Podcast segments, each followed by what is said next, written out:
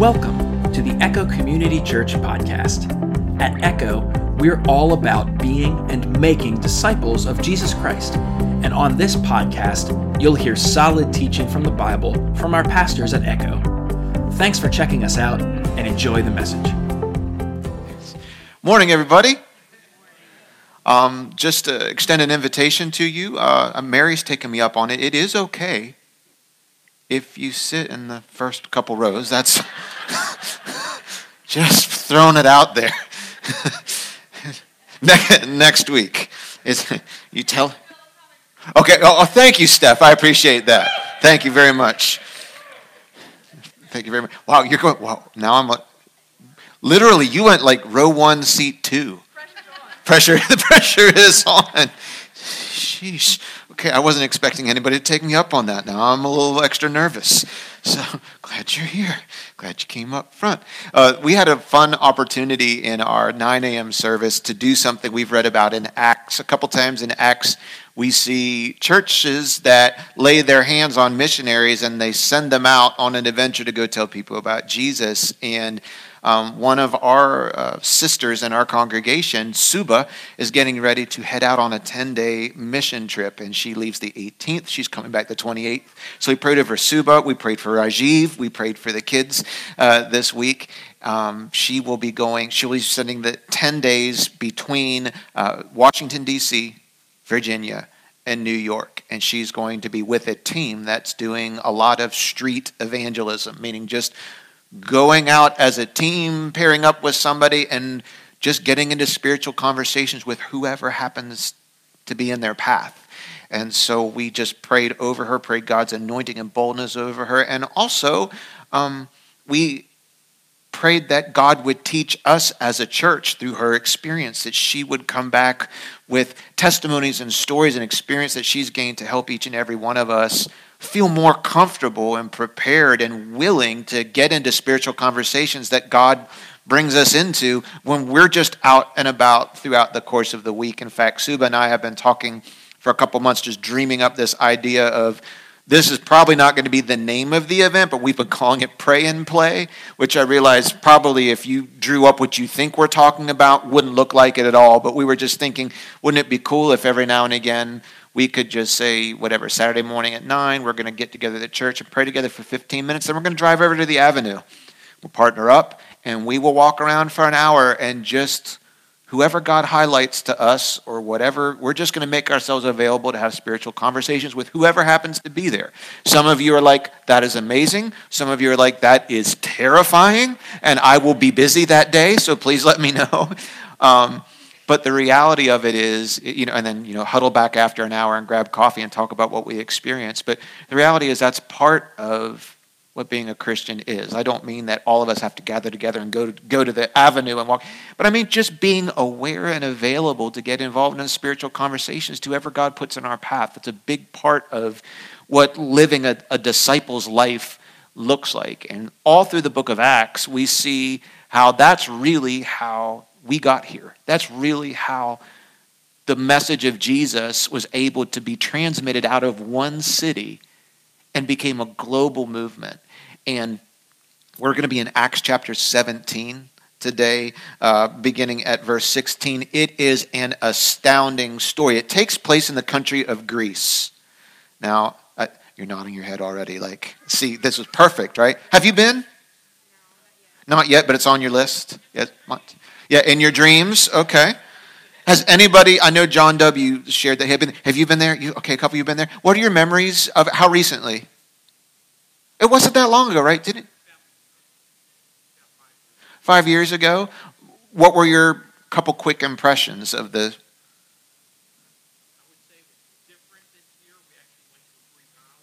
Oh wow!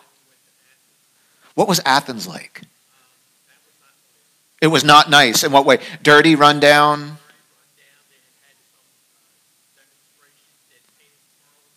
Oh my. Demonstrations and. Got it. I'm sorry. I was. is it just me? Or do you hear, hear metal being pounded outside. Maybe there's a blacksmith next door that is just making horseshoes today or something. Okay, I'm going to try and tunnel through that. I can't promise it's not going to distract me, but I'm going to keep going. It's interesting. So you Oh, also to Corinth. Yeah, yeah, yeah, yeah. That's really cool. And it's funny because like those two stories get contrasted. A lot of people want to compare the substance of Paul's sermon that he preaches on Mars Hill on the Areopagus against how he preaches at Corinth.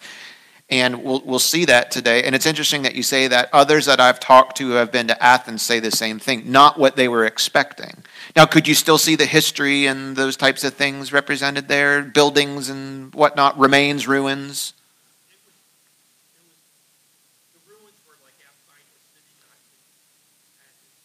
Okay. Oh, the Acropolis, yeah. Outside, you saw Mars Hill, which is where the story takes place today. It takes place at Mars Hill. So, so okay, a few things there, but not not. But I guess the history and the the remains and things are not like what is most prominent there, not your most prominent memory today.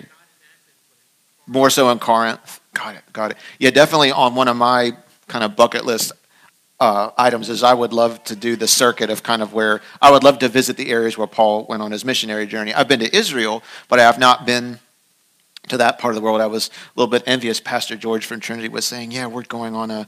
On a, you know, the, their Trinity's going on a cruise of the, the, you know, of the, the Greek Isles and the, you know, kind of the Mediterranean theater where Paul was, and there's a scholar on the boat I was like, there's a scholar, like a real scholar on the boat. They're like, yeah, he talks to you and then you can get out and go. I was like, is the scholar available while everybody's off the boat? I would just sit with a notebook in front of the scholar and just have them talk, and I would write as fast as I can. Um, but the story takes place in Greece. Now, if we've been, we, if you've been with us through studying Acts, when Paul was thinking about this trip, Greece was not even a thought in his mind originally, not on his itinerary. When he was doing his multi stop airplane ticket on Expedia, he did not include Greece in it. It all started, it was birthed out of this, this desire he had in his heart to go back and visit all the places that he and Barnabas visited on their first missionary journey. And so uh, Paul teamed up with Silas, Barnabas teamed up with John Mark. Their church in Syria of Antioch prayed over them and sent them out. And Paul and Silas started in Lystra and Derbe, and there they ministered and they also added another guy to their team. They added Timothy to their team in Lystra and Derbe. So now their group of two grew to a team of three, and then they wanted to go to the next city, and the Holy Spirit said, Nope, you're not going there. I said, Okay, well, maybe we'll go to choice number two. Holy Spirit said, Nope, you're not going there. And so they end up at a, a port, a port city of Troas, and there a fourth guy is added to their team, a man by the name of Luke, who is a physician, also happens to be the same Luke who wrote the Gospel of Luke and the book of Acts that we're reading right now. And so at that point, the four of them board a boat because Paul has a dream, and in that dream, a European man says, Come over here and help us. And so, so Paul and Silas and Timothy and now Luke get on a boat, and they set sail for Europe. And when they get off the boat, they are the first Christians to set foot in Europe. The reason we're pretty confident that Luke is with them this time is because he changed the tense of his writing at this point in the Gospel of Luke. Up to that point, he said, They went here, they went there, they said this, they did that. He changes to saying, We went here, we went there, we got on the boat, we went to Philippi. So now, kind of fast forward, this is where the pace picks up. Now we're like Acts chapter 15 and 16. They get off into Philippi. They find a small group of women having a, a, a, prayer service, and they tell them about Jesus. And we see the first European come to Christ in the, in the person of Lydia, who is an entrepreneurial businesswoman. She opens up her home. They start a church in Philippi. Uh, Paul and Silas get arrested. They get beaten. They get thrown in jail. That night there's an earthquake. The doors fall off. The chains fall off. None of the prisoners leave. They share the gospel with the jailer and his family. They get saved the next day. The officials basically admit we were wrong in all of this, and they send Paul, Silas, and Timothy on ahead. we believe, or I believe, I should say, that uh, there are others who may not believe that, but I believe that Luke stayed behind in Philippi because the tense of the writing changes back to they did this and they went there and they went ahead. So it's very likely that Luke stayed behind in Philippi to help strengthen the church that was there, to disciple them more deeply. So then Paul and Silas and Timothy go on to Thessalonica and they preach the same sermon for three consecutive Sabbaths in the synagogue. Some Jews believe, some Jews don't like the message. They get angry, they stir up a mob. They go through the town on a manhunt for Paul and Silas and Timothy. They can't find them, and so they grab some of the believers in the new church. They take them to the officials. They make all kinds of threats. Push comes to shove, and ultimately the church at nighttime while it's dark sends the three men out of Thessalonica, and they head on to the next city of Berea. So they get to Berea. Now we're Acts chapter 17. Paul, Silas, Timothy get to Berea. Same song, different verse. Go to the synagogue. They find a much more open minded, studious, uh, scripture seeking group of people. They preach, the people go home and fact check everything. They preach again, they fact check some more. There's a real healthy dynamic going on there. People are finding Christ and salvation. The church is beginning to be established. And then word gets back to Thessalonica of what's going on in Berea. And the discontent Thessalonican Jews say, we're going to head over to that city and we're going to run them out of that city too. So they show up and another mob forms. And this time, Paul decides, I'm going to go on ahead. He leaves, he makes his way to a boat, gets to uh, and sets sail for Greece, but he leaves behind Silas and Timothy in Berea so that the two of them can continue to strengthen and disciple the church. Once Paul gets on the boat, he sends word with the entourage, the security detail that took him there. He says, Please let those other two guys know that they need to come and, and meet up with me again. We'll reform the team and we'll keep pressing on. So when we get to Acts chapter 17, verse 16, what I need you to see is Paul is planning to wait. He's setting sail for Athens in the country of Greece. It's very likely he's never been there before, but he's heard about it. Athens was extremely well known at that time, even though it was kind of its glory days were about 600 years before this story. This story takes place in the middle of the first century. Its glory days, its highest point were maybe 600 years before. It was still very much an epicenter for art, for culture, for commerce, population. Um, the people there were extremely highly educated. They were deep thinkers. They were very intellectual, very proud of that. And so um, they were known for their architecture, their art, their vibrant culture. And so we have every indication to believe that here was Paul's plan when he touched down in Greece. I'm going to wait. I'm going to probably recover physically because he had never fully rehabbed from these physical injuries that he had left from Philippi. So it's likely his body needed rest. Think about it. Every town he's been to, there's been a pattern. He goes to the synagogue, he preaches the gospel, people get saved, people get angry, there's a mob, and they run him out of town. So probably he's just like, I need to get my head back on straight. If I'm going to do this another few months, I just need to make sure this is what Jesus wants me to do. There's probably just some time he needed to just recover, recharge, rest, and reflect. And so we have every indication from the story, the language Luke uses is that he was going to wait there until Silas and Timothy caught up with him and then they would circle back up and press forward with the gospel. So it's likely when he gets into this new town, he just he uses the language in here. He says he, he just goes out and takes some walks. He's going to tour. He's going to be a tourist. And he's probably expecting to be impressed by this great city. But as he starts to walk around on his vacation time, something very different happens. So let's read together Acts chapter 17, verse 16. I'll read to you. Uh, we'll start with verses 16 through 21. While Paul was waiting for them in Athens, he was deeply troubled by all the idols he saw everywhere in the city. And here, the guy can't help himself. He's there on vacation, supposed to be resting. And where does he find himself in verse 17? So he goes to the synagogue to reason with the Jews and the God fearing Gentiles.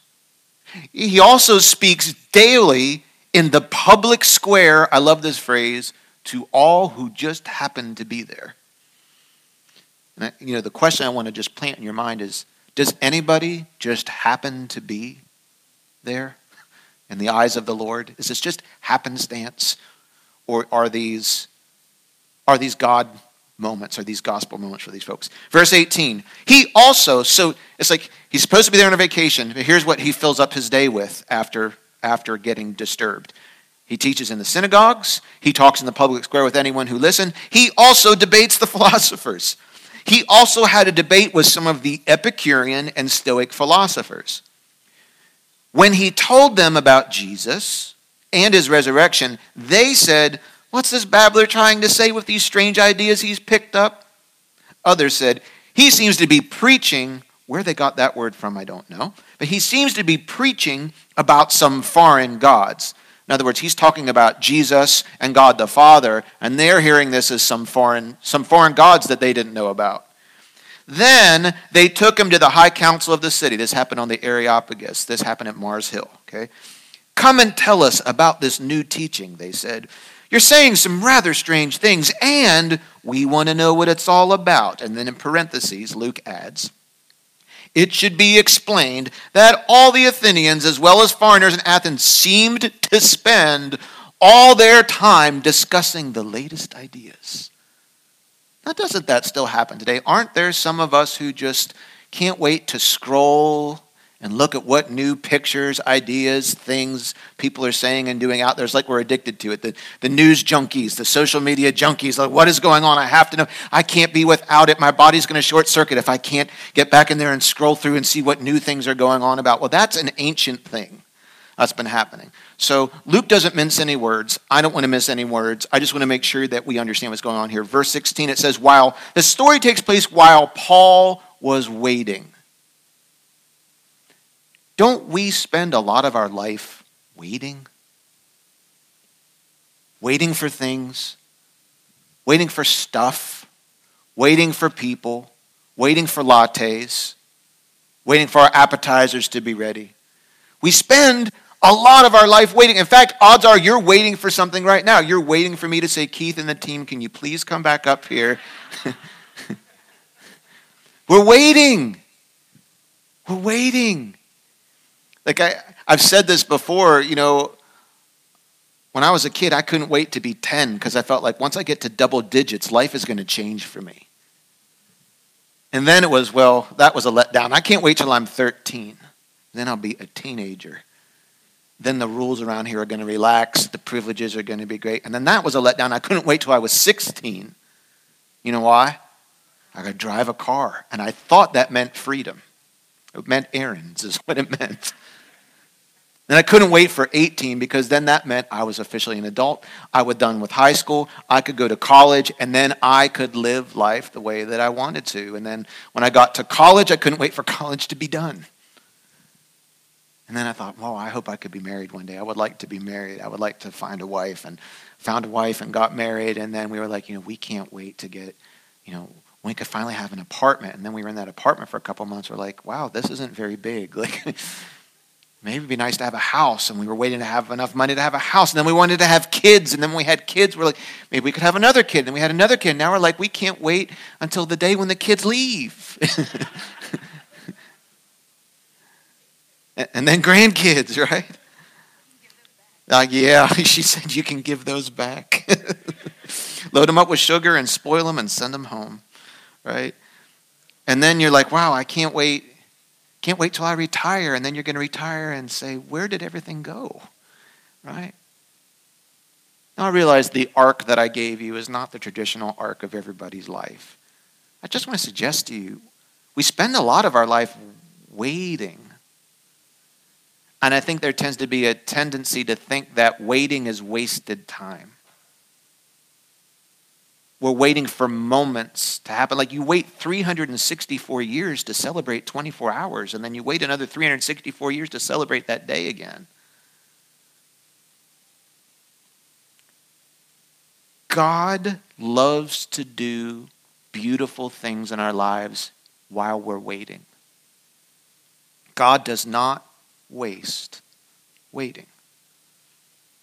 And some things we do wait for, and we have to wait for them. But can I suggest to you if you can learn the discipline of waiting on, not just waiting for,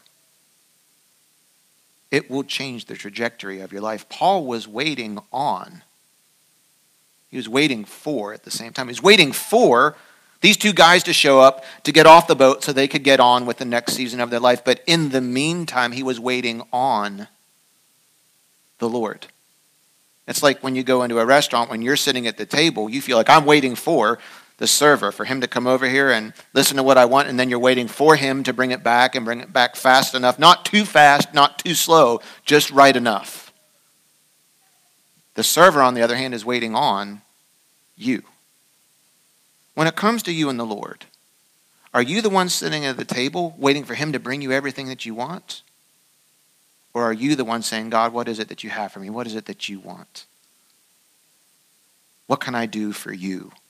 Where can I go? Even as I'm waiting, I'm not wasting my time. Lots of awesome, awesome things happen in the Bible while they were waiting. Paul was waiting. He was just waiting. He would have preferred to wait until Timothy and Silas showed up, but he had the nerve to go toward the city. He started taking a walk. And rather than being impressed, he's depressed. Verse 16 says he was deeply troubled. What deeply troubled him? all the many idols he saw everywhere in the city. Now, by some historical accounts, I've seen as many that they've estimated as many as 30,000. Three followed by four zeros, idols in that city. Shrines, buildings, right? Statues and busts, uh, altars all over the city to the point where he couldn't turn anywhere and not be reminded that this city is completely given to idolatry and it deeply troubled him. In other words, he walked around the city and just observed its culture, and rather than being impressed, his spirit was distressed. Have you ever had an experience like that? Maybe you traveled and you got off an airplane or got out of the car in a new city and you started walking around and you're seeing things with your physical eyes and you're hearing things with your physical ears and you're smelling things with your physical nose and you're touching things with your physical fingers. But inside of you, there's something that's just uneasy and unsettled spiritually. It's happened to me before in different places in the world. I, you know, I'll walk around an unfamiliar city and I'll feel that. But even more so, it's happening when I walk around my familiar city. Have you walked around our mall recently? Have you walked around the avenue recently and let your spirit just process what it's seeing and hearing? Have you listened in on casual conversations at work or at the Little League field or for me at the farmer's market on Friday? One thing that's been hitting me in the face is how increasingly profane common language is becoming. And I don't consider myself to be prudish or in some cocoon or holier than thou. I don't get rattled if I hear an occasional swear word or something. But I've got to tell you, more than any other season in my life, common profanity of the worst kind is just becoming normal vocabulary. I can't have a common conversation, even at the farmer's market, in the auction, sitting around with people, most of whom are older than I, without every other word being. It's like people can't even carry on a conversation without dropping this word and that word. It's every adjective, it's every noun, it's every adverb. There's two grandparents sitting in front of me with three children in between them at a recent auction. And the grandparents are just calling, they're back and forth to each other over the heads of their children, all of whom are probably early elementary school. Just every word in the book, just crass vocabulary. And I kept like looking at them going like this. And at the end, right when I got ready to leave, the, the, the granddad came over. He's like, I'm sorry if the kids were disturbing you while we were at the auction today. And I just said, Sir, to be honest, the kids didn't bother me at all. I said, I was just taken aback by the language you used in front of your children. Well, who the blank do you think you are?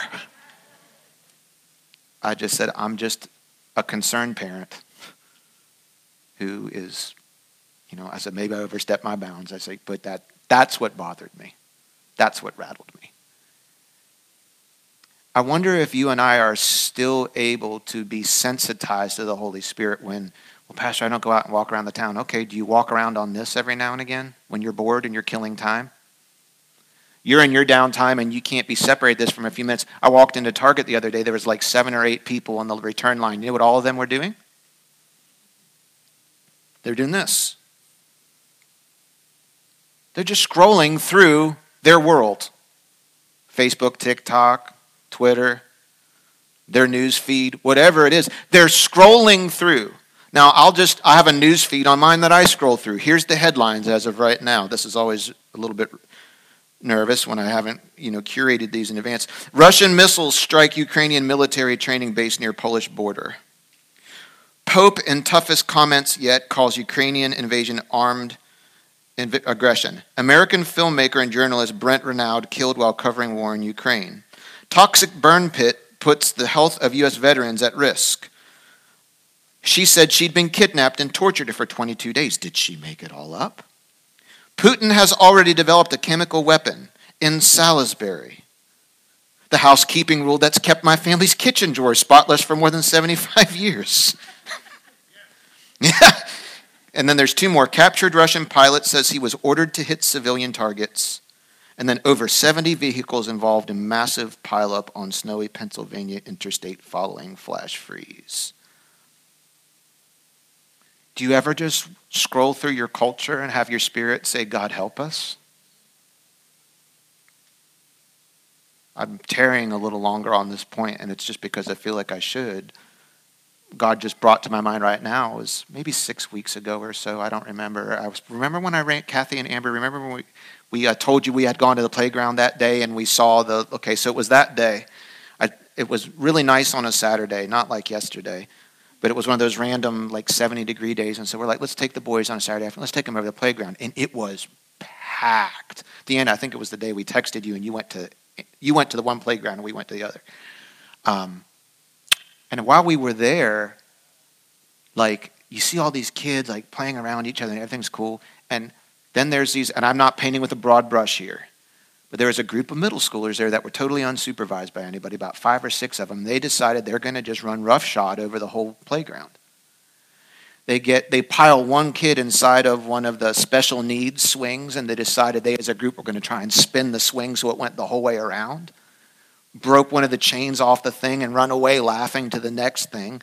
And then they get one of the kids inside of one of the swings and they're bouncing them up and down. And you can see parents literally taking their kids away from these other kids. And it's just like you're looking into the eyes of these middle school kids, and I just see like lawlessness in their eyes.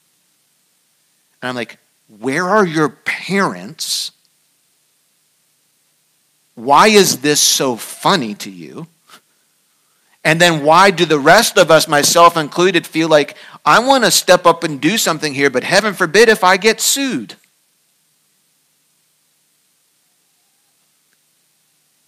Deeply troubled by what he saw. May we, the church, not be so desensitized by our world that we're unable to be deeply distressed by the lostness of our world in such a way that we don't just wring our hands and say, tisk, tisk, but we do what Paul did. Paul said, I know I'm supposed to be on vacation, I'm supposed to be waiting, but I'm in a city that is lost and they're ignorant. They don't even know how lost they are. And it's evidenced by the fact that around this city, they've got 30,000 different gods that they worship. They obviously have incorrect thinking about God, and they don't know it's incorrect. They even have these little empty altars around here that say to the unknown God because they're afraid they might have missed one. So they're covering their bases. Here's all the gods we know. We're even going to worship the gods that we're not sure if they're out there. We're going to cover our bases. And Paul says this city is lost, they are ignorant, and they are culpable. Somebody needs to tell them the truth about who God is. But I'm on vacation. It's not really my place. I'm here by myself. That's not what he does. He goes to the synagogue and he preaches the gospel to the religious people. And I want you to know the gospel still needs to be preached in church. We still need to hear the gospel because religion will not lead you to Jesus. And I dare say that if our mission is to be disciples and to make disciples, we can't have 35 different definitions of who Jesus is. We can't have 10 different ways that you can get into heaven. We can't have 500 different ideas about who God is, who we are, what our responsibilities are, and what judgment looks like. We need to hear and know the gospel.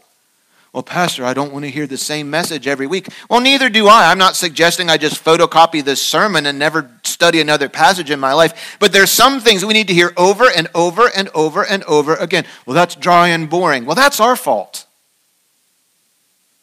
If I preach to you a boring gospel, that's not the gospel's fault, that's on me. The gospel's not boring, it's not dry.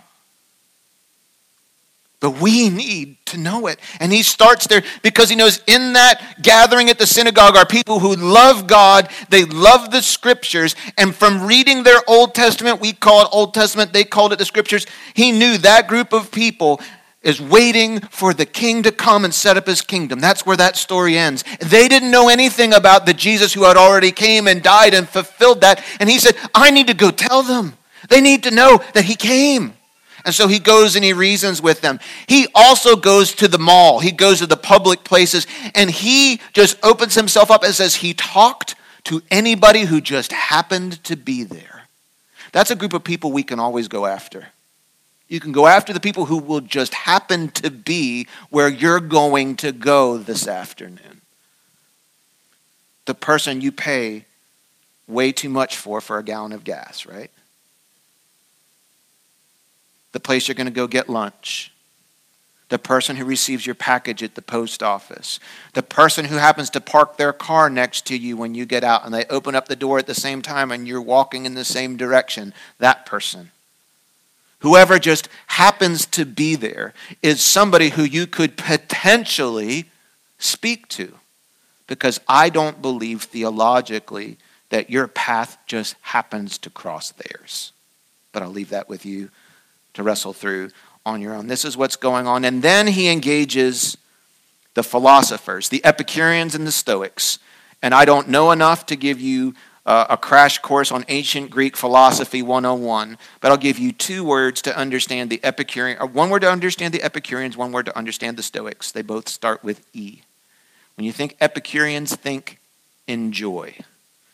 Enjoy. Epicureans believed that the chief purpose of man was to enjoy life, to seek pleasure. Now, not unlike the hedonistic, crazy, sex crazed things that had taken some of these other cities over but in the sense of avoiding pain at all costs. This life is all there is. You should enjoy it. Don't waste your time over anxiety, stress, or pain. Just enjoy life, wring life out of every possible good thing you can enjoy because when you die, that's it. Those are the Epicureans. The Stoics, a little more bleak. They believed in life is to be endured. So the Epicureans say life is to be enjoyed. Stoics say life is to be endured. Bad things are going to happen, but keep a stiff upper eh, lip and handle it with dignity. Bad things are going to happen, pick yourself up by the bootstraps and tunnel through it. Those were the Stoics. They also believe that this life is all that you have and it's to be endured with dignity. Pretty bleak outlook. So they're hearing Paul and they're saying, This guy is a babbler. In other words, he doesn't talk like anybody else that we've heard talk around here. He obviously doesn't follow the same structure as our philosophy schools. He's just babbling. He's got strange ideas, and he's preaching about some foreign gods because they hear him talk about Jesus and they hear him talk about God the Father, and they say, oh, he's talking about foreign gods. And they were right and they were wrong. They were foreign to them. But these were, this is the one true God. Verse 19.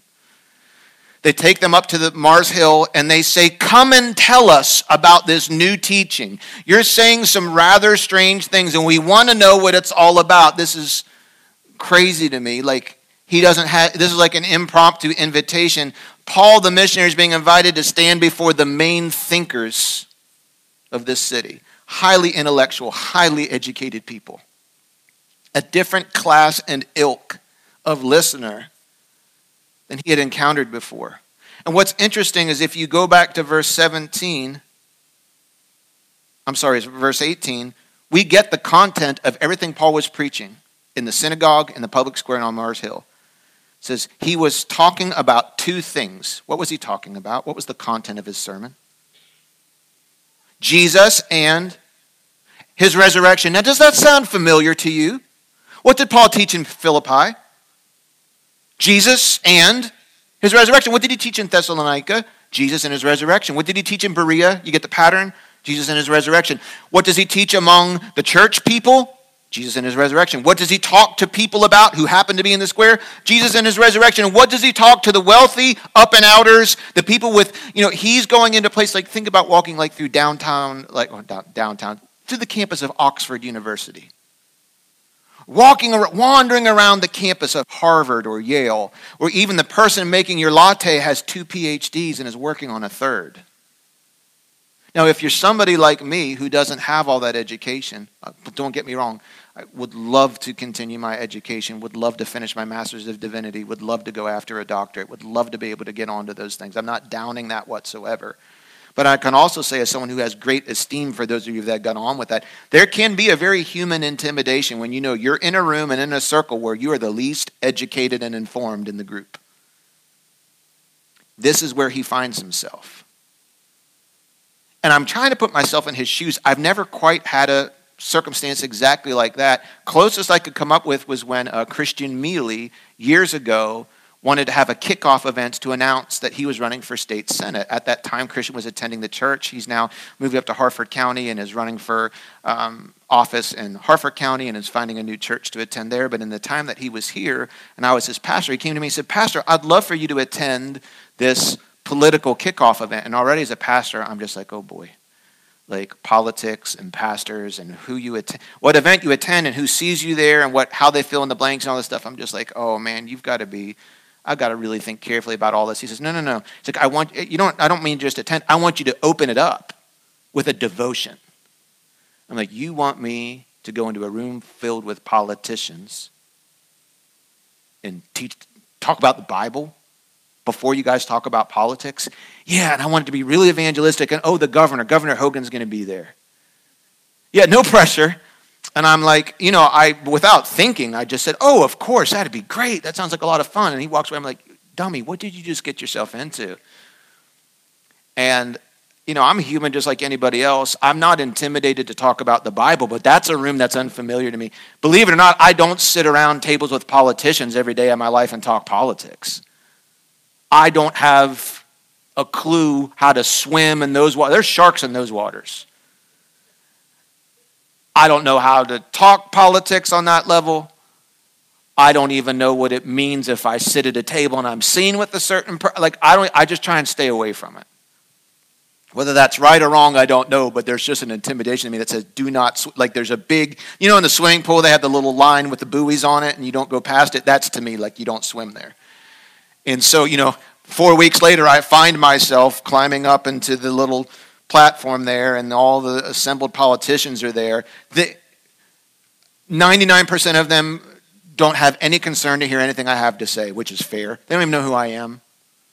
And I'm just the person that's going to talk before the next person. It's one of those events where it's like, I'm going to introduce the introducer, and then the introducer is going to introduce the, the next introducer, and then they're going to introduce the keynote person. I'm just finding myself somewhere in this. I'm like, oh my goodness, here I am. I'm going to talk about Nehemiah and how you build something and talk about Jesus. And the governor sitting right over here. And fortunately, I look over, governor is knee deep in his phone. He had no idea what I was saying, so I was relieved. It was like, he's not even paying attention to what I'm saying. I can't put myself totally in Paul's shoes. I can't have a little bit of a frame of reference to be like, I did not get up today thinking I was going to give a sermon to this group of people with no preparation. So that's where he is. They say, You're saying some strange things. We want to know it's about, because we like to know all the latest ideas. And that's still around here today. There are people just just love the newest ideas. I got to keep on going here. But here's my application point here. How did one surefire way to pique interest in a public conversation is by talking about things that are otherworldly. If you it's Jesus knocking on the door of your cold heart. Would somebody please let him in? That's it's getting, it's getting closer. Those of you that are watching online, there's just some hollow banging going on. It was over here and now it's over here. So, you know, if the feed cuts out, pray for us, but I think we're going to be all right. But here's what I know if you really want to move conversation spiritual, you can't just repeat all the vomit that you hear in public conversation all the time. You got to speak about something that's outside of the world that people normally live in and give them a different perspective. Let's keep, let's keep moving ahead. Acts chapter 17, verses 22 through 31. So, Paul, standing before the council, now I want to know what are you going to do in this moment, Paul? How are you going to how are you going to talk to these really smart dudes about the Bible that they don't even know exists. These people haven't heard of Jesus, they haven't heard of God, they are completely and totally ignorant. That's the point Paul's going to make. He's basically going to say, I've walked through your city and I've come to the conclusion you're not thinking accurately about God. There's a big problem in the city, and this problem is you have opinions and ideas about gods that aren't true. Can I tell you, your opinion and my opinion about God mean next to nothing? My ideas about who I think God is, my preferences for what I'd like to, my ideas, my opinions don't mean much. What really matters is what God says about who He is and how He's revealed to, that to us through the Scripture. My favorite book, The Knowledge of the Holy, written by A.W. Tozer, in the very first page of the very first chapter, he says something to this effect The most important thing of any man or any woman is what comes into your mind when we ask you, What do you think God is? Who do you think He is? What do you think God is like? He says that's the most important thing, is what comes into your mind when you think, What is God like? Because you will live your entire life based on your thoughts that come as an answer to that question. Your life right now is a living confession of what you really believe about God. No matter what you've said or what you've repeated, your life is the most accurate proof of what you really believe about God. And Paul is troubled because he's saying this city thinks wrongly about God, and his one goal when he goes to Mars Hill is I've got to give them the truth and try and get them to think accurately about God. Is there anything more important in life for you to be committed to than to think accurately about God? And where are you going to go for that? Well, I've got YouTube, I've got Right Now Media, I've got friends, I've got Twitter. Yes, but you know where we need to go? Right here. This is the revealed truth of God. This is the book from God about God, and He's the only one qualified to write a book on Him. And that's where we go. So he stands before the council, and here's his opening remark Men of Athens, I notice that you're very religious in every way. And you're like, wow, what's he doing here? Well, first of all, he's being polite. He's He's not starting off by saying, Men of Athens, I have noticed that you're a bunch of heathens. I noticed you're all on your way to hell. Doesn't start off that way. He says, I notice you're very religious in every way. He's being polite. Now, some of you are thinking, oh, he's just schmoozing. He's watering it down. No, he's not complimenting them. He's essentially saying, I notice you're very religious, but you're totally lost. Because he says religion doesn't, he's showing them religion's not going to get you to heaven. His, verse 23 As I was walking along, touring your city, I saw your many shrines, and one of your altars had this inscription on it To an unknown God. And some of them are thinking, okay, yeah, he's been in that part of the city. He's seen that altar. Actually, they had more than one altar that said that, and I'll get to that in a second. And I'm thinking, okay, yeah. He says, This God whom you worship without knowing, I know him. Wouldn't you like to know what he's like? I want to introduce you to the God that you don't know. And you can see they're probably right now, he's using their culture to stimulate interest, and now they're eager to hear what he has to say. It's a brilliant approach. I was walking around your neighborhood and noticed this here. Let's talk about this for a second. And they're already all ears. Let me keep going. I got to move. Uh, verse 24. He is the God. So now he's going to tell them about the unknown God. I'll put a pin in this. Stay right here at verse 24 with me. 600 years before this, there's a huge plague that swept over Athens. Lots of people were dying. And they turned to their gods for help. And there was a philosopher by the name of Epimenides. He released sheep to roam throughout the city. And you got to follow me, this is weird. They're desperate for the gods to intervene. He comes up with this idea let's just let sheep roam throughout the city, and wherever these sheep will stop and rest, we will sacrifice the sheep and offer them to the God whose shrine is closest to where the sheep lay down. So if they wander over to the shrine of Zeus, they sacrifice the sheep to Zeus. To the shrine of Venus, they sacrifice them to Venus, and so on and so forth. Caveat if the sheep lay down in a place of the city where there's no shrine nearby, they will sacrifice them to the unknown God, and they'll put an altar there. Now, isn't it fascinating that 600 years before the Lamb of God would be sacrificed to the unknown God, human beings are sacrificing lambs to all gods, including the unknown God. But that's the origin of these altars. So, Paul says, I'm going to tell you about the unknown God. Here it is. Now, listen up. This is awesome. Basically, he's going to show you in two, you could read this all in two minutes. You could say it all in two minutes. He's going to cover who God is, who we are, our responsibility to him, and the accountability we have for that relationship. He is the God who made the world. He made the world, He made you. He made everything in it. In other words, He's saying He is the creator and He is distinct from and separate from His creation. So, since He is the Lord of heaven and earth, he doesn't live in your man made temples. Human hands can't serve his needs. He has no needs.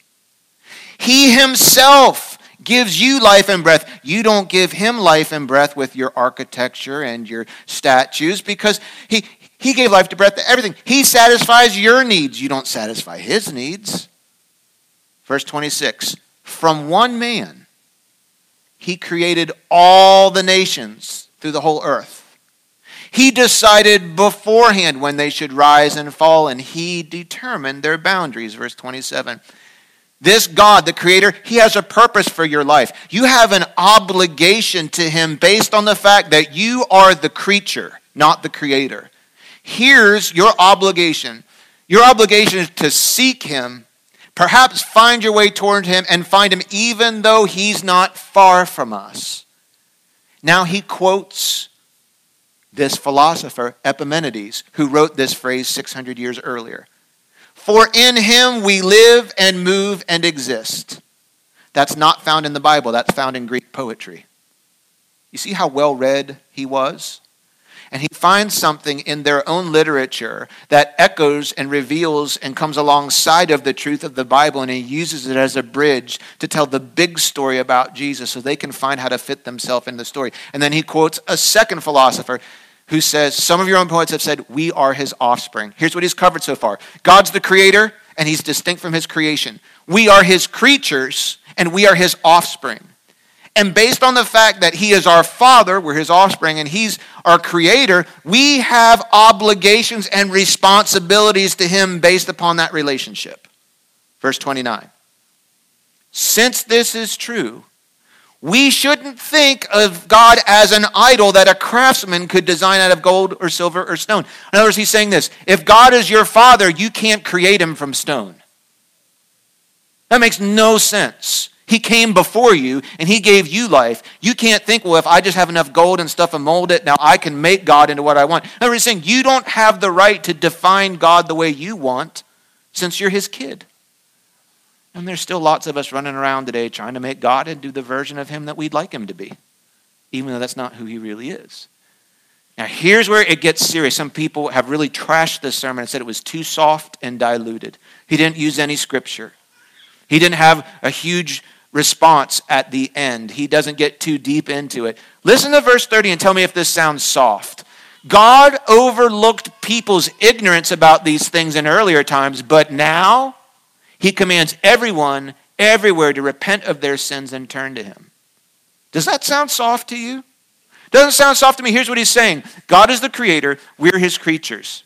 He tells us we have certain responsibilities based on that. We are responsible to seek Him, to understand Him, to know Him, to align ourselves with Him, and worship Him in the Spirit and truth. And now He's also saying that, that you have a life that you're responsible for and you are culpable for your ignorance. If you dishonor Him, you're culpable. And He goes further. He doubles down in verse 31. He has set a day for judging the world with justice and now he introduces Jesus, not as a baby in a manger, but as a righteous judge. By the man he has appointed, and he proved to everyone who that is by raising him from the dead. Here's where he lands You are fully responsible, and you will give account to the Creator for how you lived your life. And you let that settle in personally this morning. You will give an account to God, and only you will give an account to God for how you lived your life. You will answer to Jesus, who knows the truth. You will answer to him for how what you've done with what he gave you. You'll answer for what you've done with your time. You'll answer for what you've done with your money. You will answer for what you've done with your skills and talents. You will answer for how you've treated other people. All those things are included in all of the parables of Jesus. So don't get mad and recoil when spiritual leaders and mentors in your life try and hold you accountable for those things. Now, I'm trying to set you up to pass an exam. I know my son, when he brings his homework home, sometimes I catch him cutting corners. And I'll be like, dude, don't you need to write down more for that answer? Like, no, the teacher isn't going to check my work. And then there's other times where he's like, no, dad, I have to write this all down because we're going to get, our work is going to be checked. You live your life differently when you believe your work is going to be checked. Some of you don't believe your work is going to be checked. Well, yeah, I do. You're not living like it. You're living with an idea of a God who's not going to check your giving, who's not going to check your serving. He's not going to check your compassion. He's not going to check how you talk about people. He's not going to check what you put before your eyes and into your ears. He's not going to check those things. You're living your life like you're not going to have your work checked. I want to tell you right now the word tells us Jesus is a righteous judge. He will judge all of us according to the life that we've lived. Is there room for you to check your work today? Is it valuable for you to understand who God really is, what He's really given you, how He really calls you to live? And call upon Him to strengthen you and transform you so that you can live a life that is worthy of Him. Live a life that can be put in front of Jesus for judgment, and He can look at you and say, Well done, you've been faithful with a little, and now I want to release to you more. You will and I will answer to Jesus for how we lived our life. And if we've dishonored Jesus, there is judgment. If we'd honored him, there is reward. And this is what he's trying to get through to these people. So let me uh, just give you one quick application point because I got to close. You could kind of put this all under a category of pre evangelism, even though I think there's a. You know what he's doing? He's giving them the big story that Jesus fits into because those people have little to no biblical understanding. You know, sometimes you're going to run into people in your life that have little to no biblical understanding. The Greeks, they thought life was a big old circle with no afterlife. It has no beginning, it has no end, it goes around and around and around. They couldn't fit, Jesus doesn't fit into that story.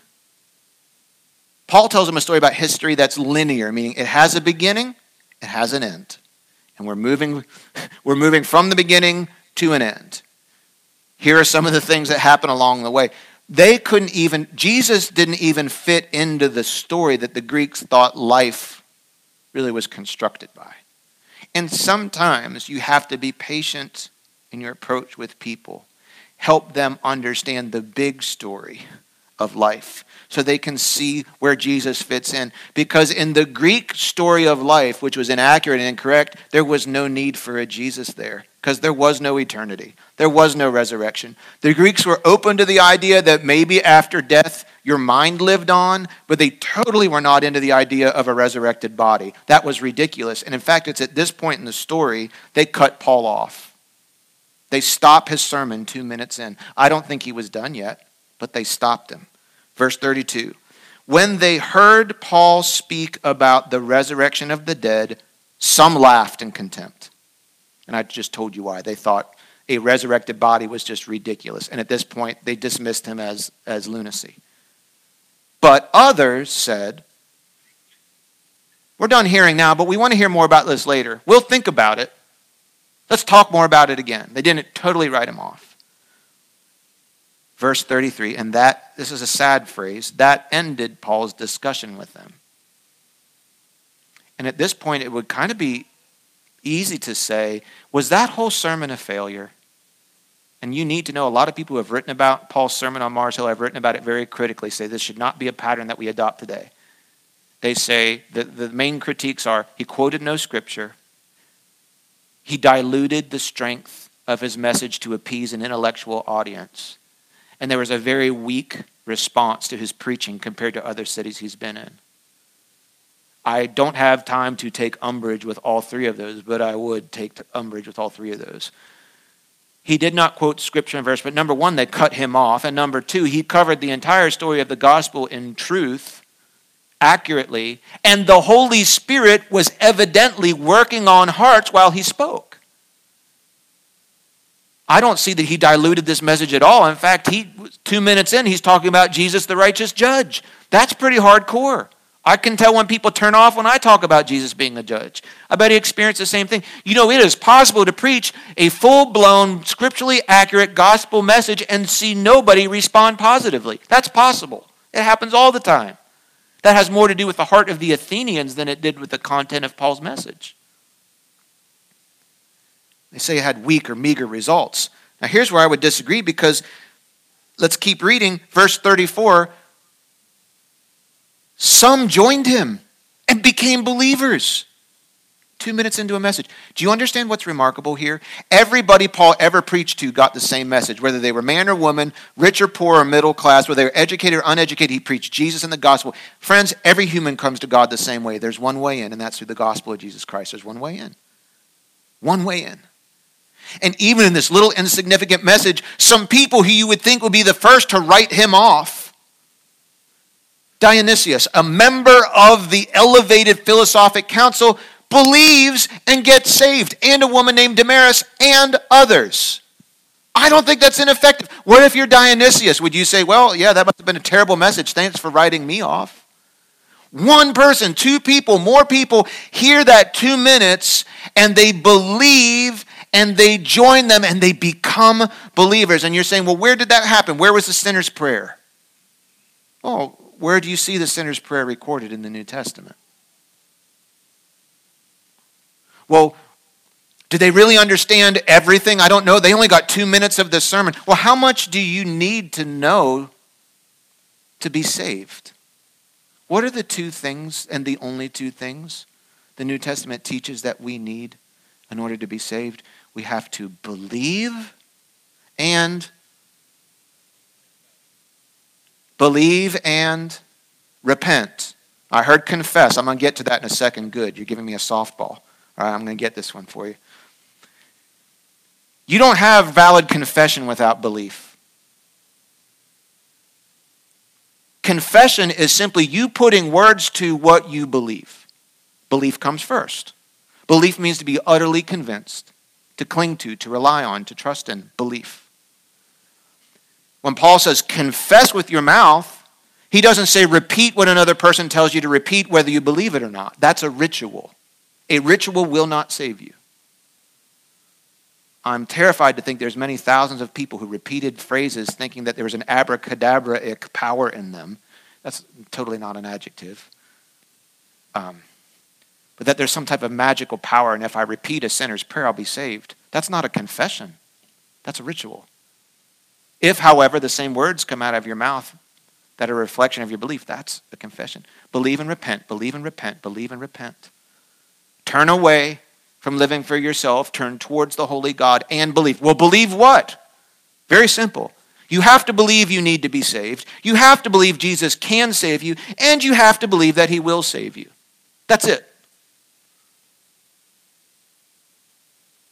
That's what they, they had to believe they needed to be saved. They had to believe that Jesus could save them. They had to believe that he would. And we don't have like a model prayer that we're supposed to pray all the time. We just know that belief, repentance, and there's a form of confession, John 10, 9 and 10, where we verbalize our beliefs to Jesus. Do you know some of the, some of the very few appeals for salvation we hear in the New Testament are really short and direct? How about when Peter gets out of the boat, walks towards Jesus, and starts to sink? He prays a prayer of salvation. What's, what's the content of his prayer? What's he say? Save me. Other translations, Lord, save me, I perish. And what does Jesus, how does Jesus respond? How does he respond while Peter's sinking? And he says, Save me. What does he do? He saves him. How about the thief hanging on the cross next to Jesus? What's his salvation appeal? Remember me. How does Jesus respond? I will, and you will be. Do you know that it's possible they just said to these people heard and just said, Jesus, save me. And God saw the belief in their heart heard it through the confession of their lips, sensed their repentance, and they were gloriously saved. Isn't it amazing that we can make things sometimes more complex than they actually are?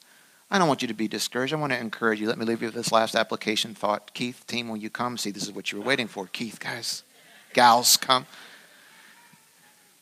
I don't want you to be discouraged because if you've had experiences like me, there's times where you present the truth to people or you try to engage someone in a conversation and it just does not go, it doesn't result in the story you want to tell anybody about.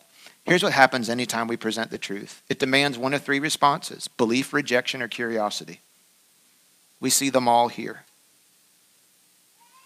Some heard what Paul was saying and they laughed him off and they were done. They wrote him off forever. Their hearts were hard.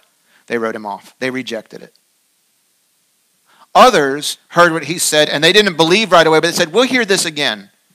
He piqued their interest. They were curious. And then there were a few who heard and believed, and they became believers that day. And they joined him. And what was he what were they joining up for? Telling other people the same story.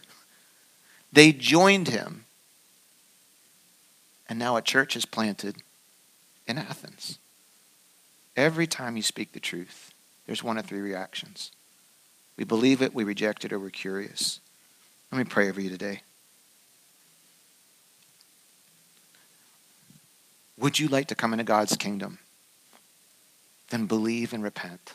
Repent and believe. Turn away from living for you uproot all your old incorrect ideas and opinions about who God is and let Him Himself introduce Himself to you as He really is through His Spirit, through His Word, through the community of faith.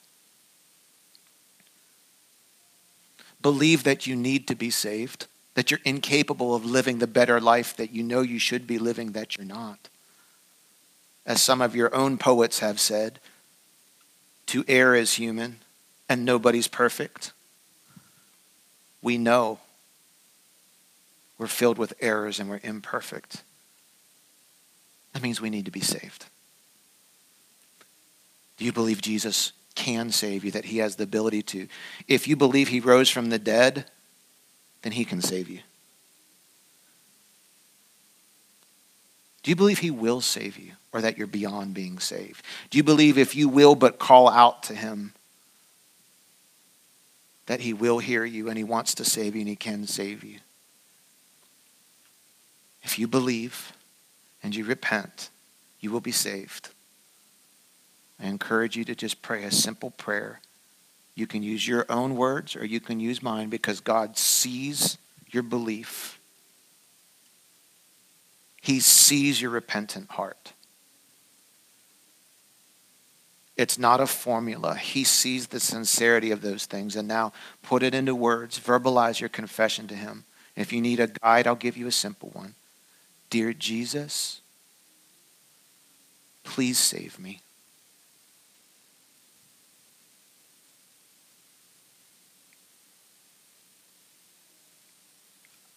I repent for my sins.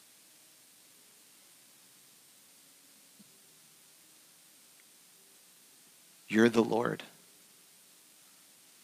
I follow you now. Thank you for saving me. Amen. Keep your eyes closed for a second. If you prayed that prayer with me this morning, God heard it. If you meant it and you're gloriously saved, you don't have to do another thing. I want to just ask you to do something brave, though. I'm looking, my eyes are open, but I've asked everybody to keep their eyes closed for a second. If you prayed that prayer with me, I'm going to count to three. I just want you to slip up a hand, make eye contact with me, and put your hand back down. I want to be specific. You don't have to keep praying this prayer over and over and over and over and over and over and over again. But if you prayed this prayer and you meant it and you're experiencing the joy of salvation today, I just want to celebrate with you. So I want to count to three. If you prayed that prayer with me, just slip up your hand. Make eye contact with me, then you can put your hand right back down. One, two, three. Who prayed with me today? Thank you, buddy. Who else? Praise his name. Praise his name. Heavenly Father, I pray for all my brothers and sisters today that you will make our hearts tender towards your voice, that our spirits will be receptive to the things that cause your spirit to be distressed that you'll help us recognize the lostness of our neighborhoods, of our workplaces, of our public spaces, of our communities. Not in a way that makes us cynical, pessimistic, and hopeless, but in a way that inspires us to pray, to intercede, to seek you, and to engage lost people that happen to be around us in spiritual conversations with an intention of finding out what they think about you and influencing their lives to come into relationship with you. I pray for courage, boldness in this congregation. I also pray, Jesus, that the reality that we will stand before the judge sinks into our hearts in such a way that it purifies the way we live our life and it incentivizes our pursuit of understanding how to align the way we spend our time, our relationships, our skills, our gifts, and even our finances in this world so that we can stand before you unashamed when that day of judgment finally comes. I ask all these things in the mighty name of Jesus. Amen. We hope you enjoyed the Echo Community Church podcast. If you prayed that prayer at the end of the message and began following Jesus Christ today, We'd love to celebrate with you and give you some simple next steps to take as you begin your new life with Him. Just email us at info at echochurchmd.com to let us know. If you'd like more information about Echo Community Church, you can check out our Facebook page or our website, echochurchonline.com. Thanks so much for listening.